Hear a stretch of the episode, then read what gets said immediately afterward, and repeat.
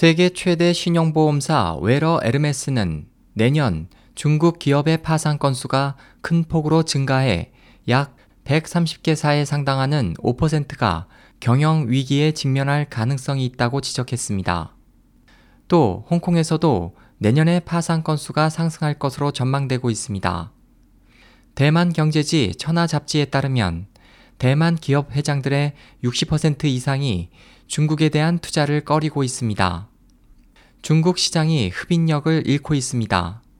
국내 총생산 GDP의 7% 유지마저 흔들리고 있을 뿐만 아니라 내년에는 대규모 도산이 이어질 가능성이 지적되고 있습니다.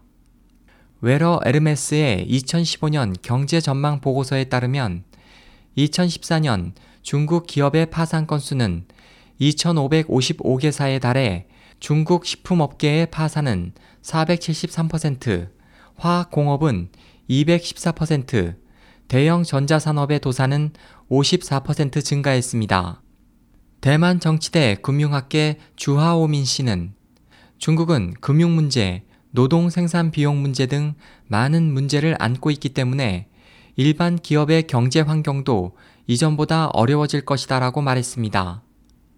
경영 부진을 겪고 있는 중국의 신발 제조업체 울트라소닉과 욱광고 신재료 집단 차이나 루메나에서는 최근 현금 유출 사건이 발생해 대만 은행들도 피해를 입었습니다. 천하잡지는 2014년 조사 보고에서 대만 최고 경영 책임자의 60% 이상이 중국의 투자 환경을 부정적으로 보고 있고 특히 갈수록 상승하는 인건비로 많은 대만 기업들이 중국에서 철수하고 있다고 지적했습니다.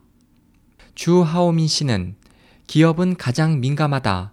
생산 비용과 임금 상승으로 중국에 투자하고 있는 많은 기업은 생산 거점을 연해에서 내륙으로 이전하거나 서서히 중국 대륙의 생산 거점을 동남아로 이전하고 있다고 말했습니다.